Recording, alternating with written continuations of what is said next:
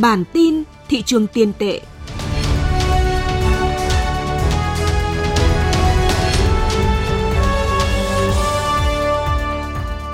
Xin kính chào quý vị.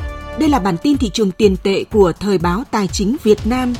Xin kính mời quý vị cùng theo dõi những tin tức sự kiện nổi bật về diễn biến giá vàng, lãi suất, thị trường ngoại tệ, thị trường trái phiếu trong tuần qua. Mời quý vị cùng theo dõi.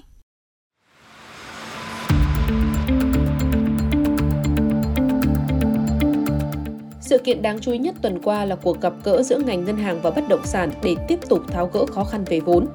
Ở một mảng tín dụng khác, sự sụt giảm về tăng trưởng và gia tăng nợ xấu với lĩnh vực tiêu dùng đang làm gia tăng mối lo, bởi đây là một trong ba động lực tăng trưởng cần ưu tiên vốn, tiêu dùng, đầu tư và xuất khẩu. Gỡ vốn cho bất động sản theo Ngân hàng Nhà nước, đến ngày 30 tháng 9 năm 2023, tổng dư nợ tín dụng đối với lĩnh vực bất động sản của các tổ chức tín dụng đạt 2,74 triệu tỷ đồng, tăng 6,04% so với ngày 31 tháng 12 năm 2022, chiếm tỷ trọng 21,46% tổng dư nợ đối với nền kinh tế. Trong đó, tín dụng bất động sản tập trung vào mục đích tiêu dùng tự sử dụng chiếm khoảng 64% và dư nợ đối với hoạt động kinh doanh bất động sản chiếm tỷ trọng 36%, dư nợ tín dụng lĩnh vực bất động sản Tại cuộc gặp gỡ giữa Ngân hàng Nhà nước, Bộ Xây dựng, các ngân hàng thương mại và doanh nghiệp bất động sản, nhiều doanh nghiệp vẫn bày tỏ nhiều khó khăn trong việc tiếp cận với vốn vay ngân hàng. Đặc biệt, yếu tố quy trình thủ tục đang là vấn đề được nhiều đại biểu đại diện doanh nghiệp đề cập nhiều nhất. Ông Lê Quang Châu, Chủ tịch Hiệp hội Bất động sản Thành phố Hồ Chí Minh cho biết, thị trường bất động sản đã có tín hiệu tốt hơn. Quý sau có tăng trưởng hơn quý trước, nhưng tình hình chung vẫn còn rất khó khăn. Trong đó yếu tố khó khăn nhất là các vấn đề về pháp lý, về vấn đề vốn, đại diện Ngân hàng Nhà nước cho biết vẫn tiếp tục khuyến khích các tổ chức tín dụng tập trung nguồn vốn cho các phân khúc nhà ở thương mại giá rẻ, nhà ở xã hội, nhà ở cho công nhân, đồng thời kiểm soát rủi ro tín dụng đối với lĩnh vực kinh doanh bất động sản nhằm thúc đẩy thị trường bất động sản phát triển lành mạnh và bền vững.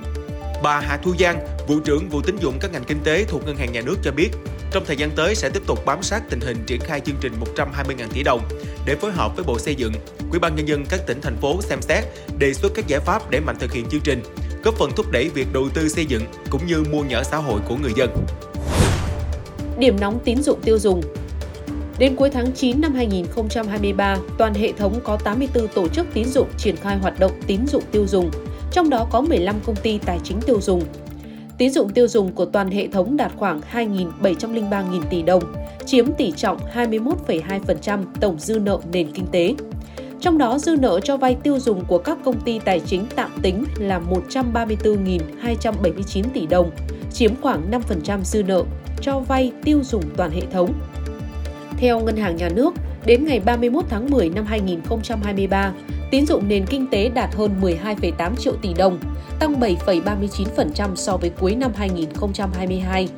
Tốc độ này được đánh giá là chậm so với cùng kỳ năm trước, trong đó, một trong những yếu tố hãm phanh tốc độ tăng trưởng tín dụng chung là sự chững lại đột ngột của tín dụng tiêu dùng. Đến cuối tháng 9 năm 2023, dư nợ cho vay tiêu dùng toàn hệ thống chỉ tăng khoảng 1,53% so với cuối năm 2022, mức tăng rất thấp so với 5 năm qua.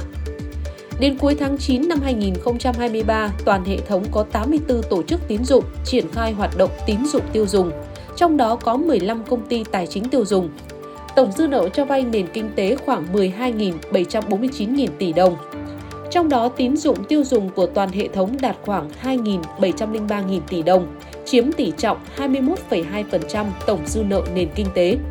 Trong đó, dư nợ cho vay tiêu dùng của các công ty tài chính tạm tính là 134.279 tỷ đồng, chiếm khoảng 5% dư nợ cho vay tiêu dùng toàn hệ thống.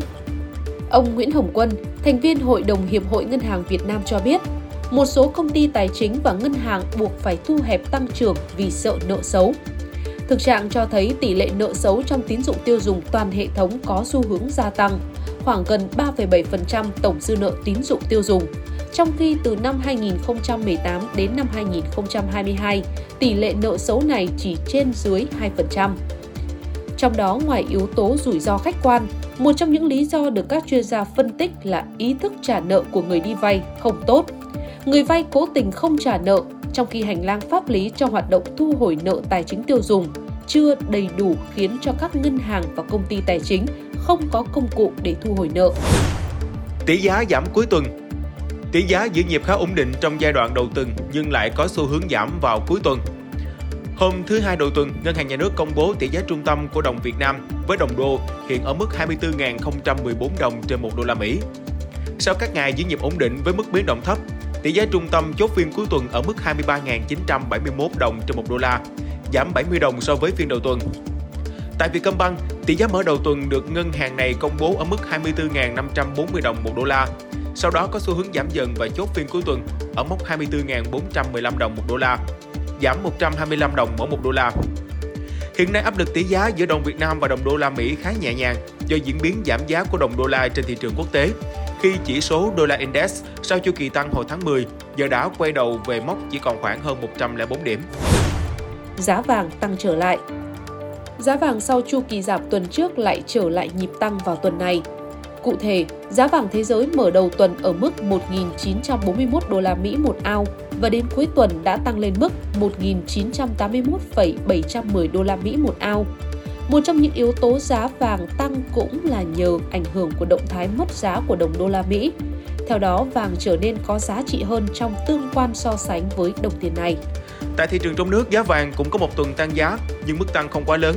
Vàng SJC 4 số 9 mở đầu tuần ở mức 69,3 đồng một lượng mua vào và 70,32 triệu đồng một lượng bán ra. Và đến phiên cuối tuần tăng lên mức 69,8 triệu đồng một lượng mua vào và 70,62 triệu đồng một lượng bán ra. Giá vàng hiện vẫn đang được hậu thuẫn bởi diễn biến lãi suất trong nước giảm. Tuy nhiên, vàng hiện không phải là đối tượng của dòng tiền đầu cơ, nên cũng sẽ khó có những biến động lớn đối với giá vàng trong giai đoạn hiện tại.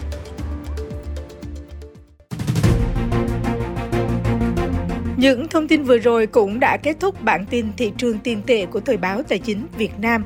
Những người thực hiện Chí Tín, Mạnh Tuấn, Việt Cường, Phương Huyền. Cảm ơn quý vị đã quan tâm theo dõi. Xin được kính chào và hẹn gặp lại ở những bản tin tiếp theo.